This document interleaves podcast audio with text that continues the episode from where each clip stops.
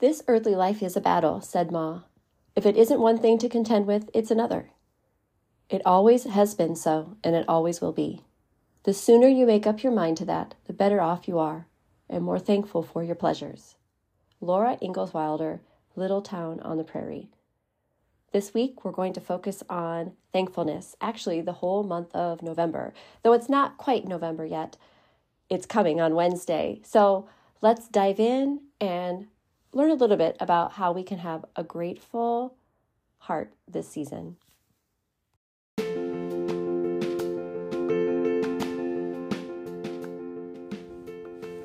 Hey there, and welcome to the Flourishing Health Podcast. My name is Stephanie Book, and I am so excited to have you join me today. I am so passionate about helping others see their lives beyond where they are right now. Those places where we feel stuck, where we don't really see the true identity of who we are and who God has made us. So, I invite you along in a journey to not only work on our health physically in our bodies and learn ways to take the temple that God has given us and live it out well but also to help with that mindset piece.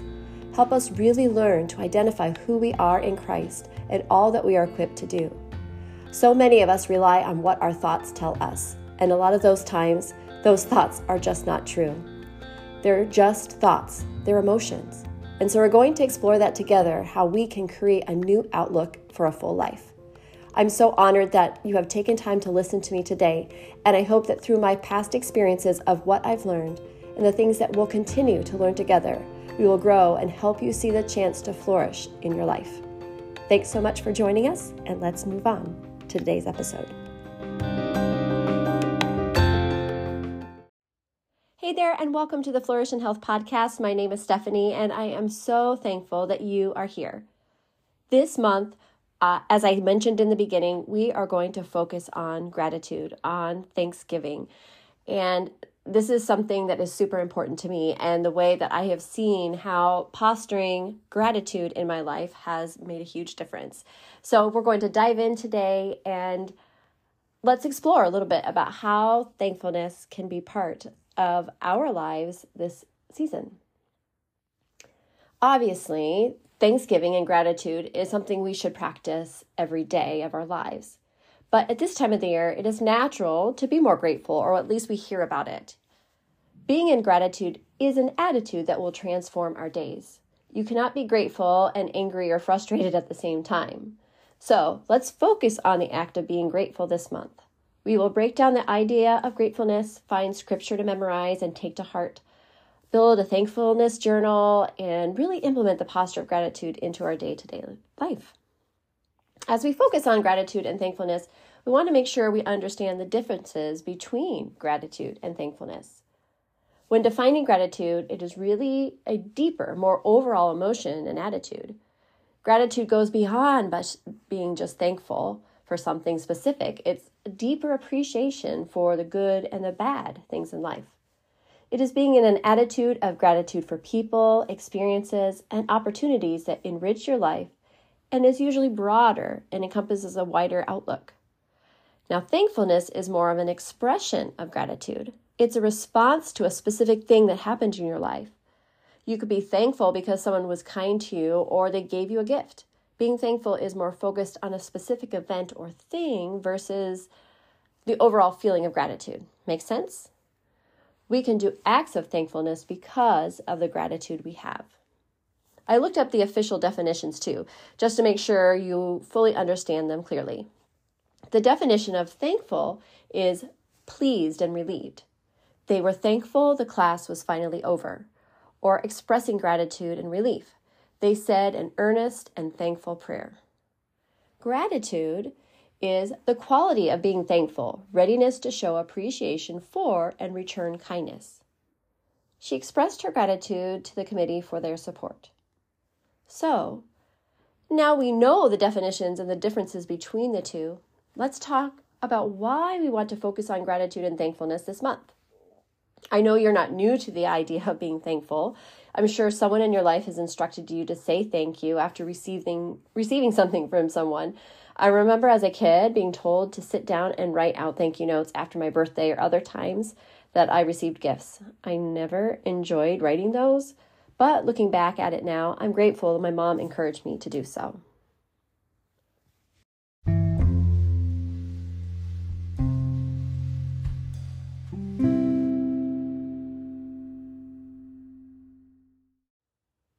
I think generally our culture knows how to say a simple thank you.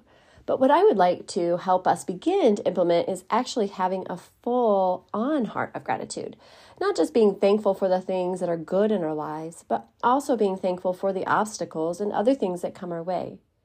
It doesn't mean that it's easy to be thankful for something that is not wonderful in your life, something that's tragic or hurtful. It can be difficult. But when we have a heart of gratitude, it is much easier to navigate through our situations that come at us. I kind of went on a rabbit trail looking for fables and stories and examples of gratitude. I will share a few of these quotes and a story I found to help set ourselves in the right frame of mind as we focus on gratitude this month. The one I started off in the beginning, I really liked it, so I'll read it again. This earthly life is a battle, said Ma. If it isn't one thing to contend with, it's another. It always has been so, and it always will be. The sooner you make up your mind to that, the better off you are, and more thankful for your pleasures. Again, that's Laura Ingalls Wilder in Little Town on the Prairie. I like this quote because it really does help us focus on being grateful in the moment, being thankful for what we have. What is being brought in front of us might not be what we want, but if we shift our perspective and be open and curious to grow, and then have that heart of gratitude, the perspective that we have can shift for the better. The next one's from Little House on the Prairie as well. It says, Pa took her hand and comforted, her, comforted in his big one. He said, We must do the best we can, Laura, and not grumble. What must be done is best done cheerfully. And that was on the banks of Plum Creek. Now, I know that it's talking about being cheerful, but I don't think you could be cheerful if you're not in gratitude for what you have. I don't really remember what was going on in this book, but if you watch any episode of Little House on the Prairie or read any of the books, you know that there was good times and very hard times. Yet they always were looking for ways to be grateful and shift their mind toward the Lord and the good that they can find in each situation. The next one is from Little Women. I actually have never read these books. I guess I could be ashamed to say that. I just never did. I've never watched the shows either. But I saw this quote and I felt like it was appropriate to share.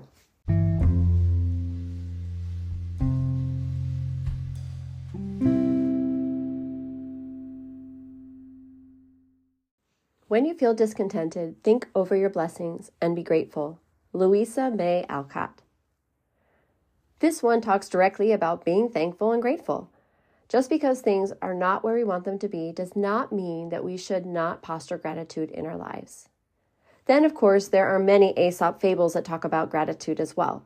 This one in particular, it says it all. It says, Gratitude turns what we have into enough.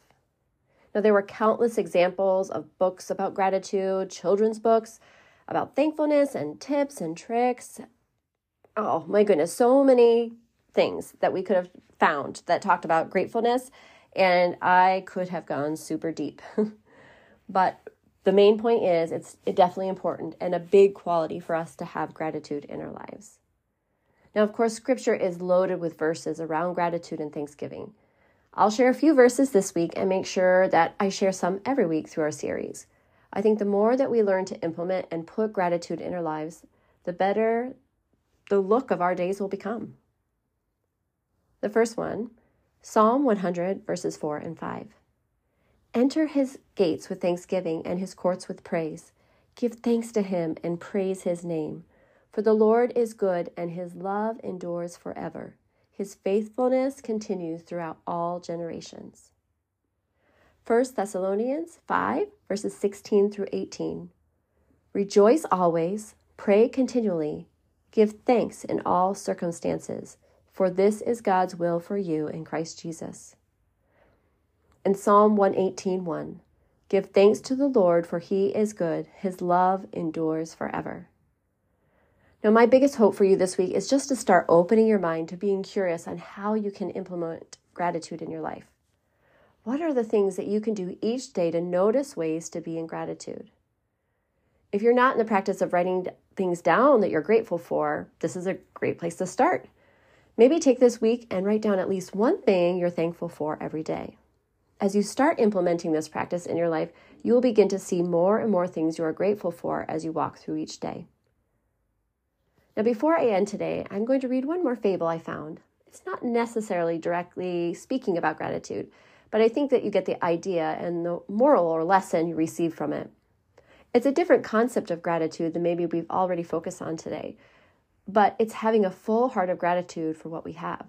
The story is about Midas and the golden touch. So I believe the story is really talking about being thankful for what you have and being content or satisfied and not to be greedy. Think overall you'll get the gist of understanding how important it is to be thankful and aware of all the many blessings that you have in life.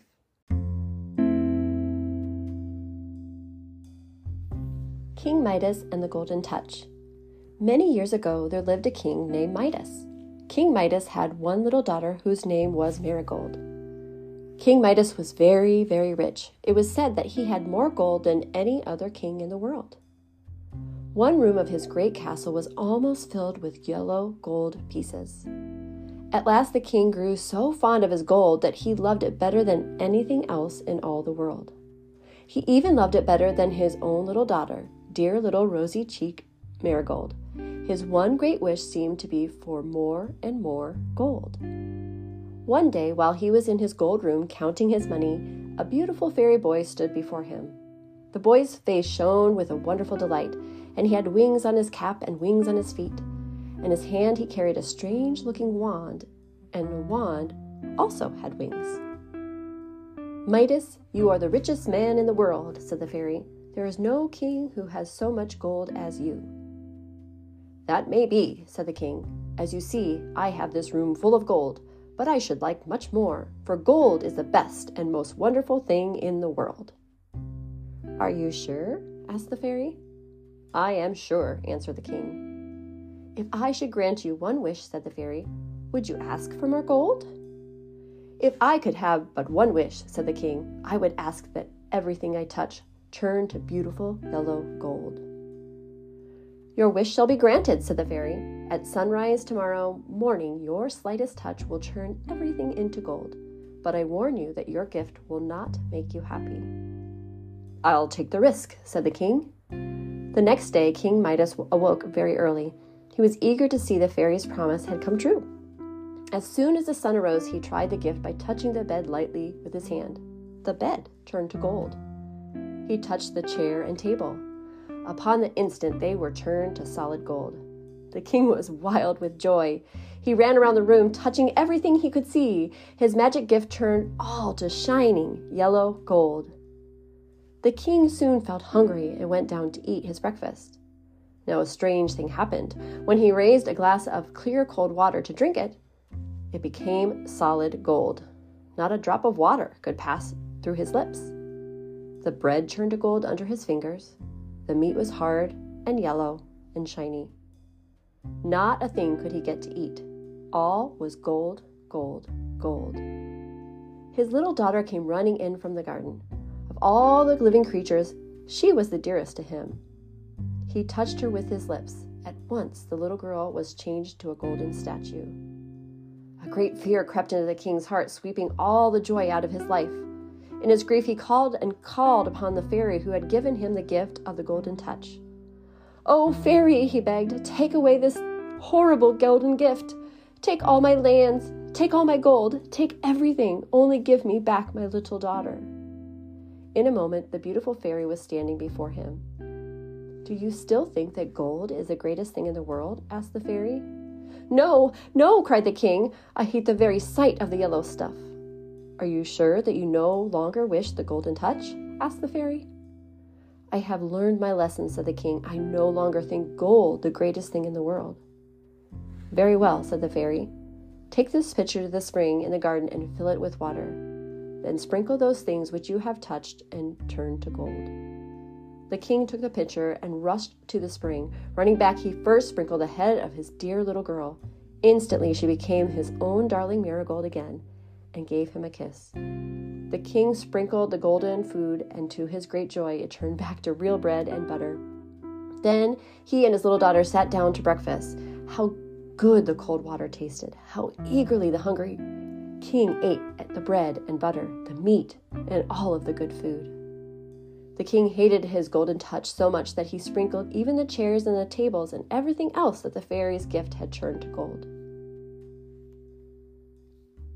I thought that was a fitting way to end us today because though it's not, like I said, talking directly about thankfulness, when we are in a posture of gratitude, when we're able to look at the things that we've been given and have a grateful heart, have a perspective of gratitude, the things that we think are more important may not be as important as we think.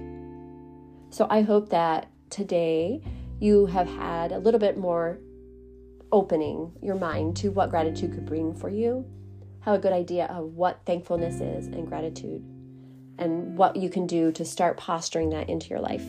I hope that the verses you take from this week will be way something that you'll listen to each day or write them down or put them in a place where it reminds you to be grateful. And I do suggest you take that challenge of writing at least one thing down every day that you're grateful for you know, maybe put it on a note card or on the top of your planner or wherever it is that you might see it every day uh, to remind yourself, hey, let me write down one thing that I'm grateful for. I really am looking forward to this season, um, this month, where we get to walk through gratitude and really focus on creating this overall sense of gratitude in our lives. Thank you so, so much for listening. And if you think this will help anybody, as always, please share it with anyone you think it will be helpful.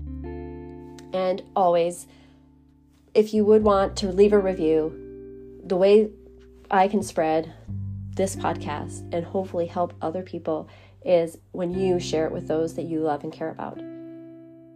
Thank you so much for taking the time to invest in yourself and listen in. I hope you have a fabulous day until next week, take care.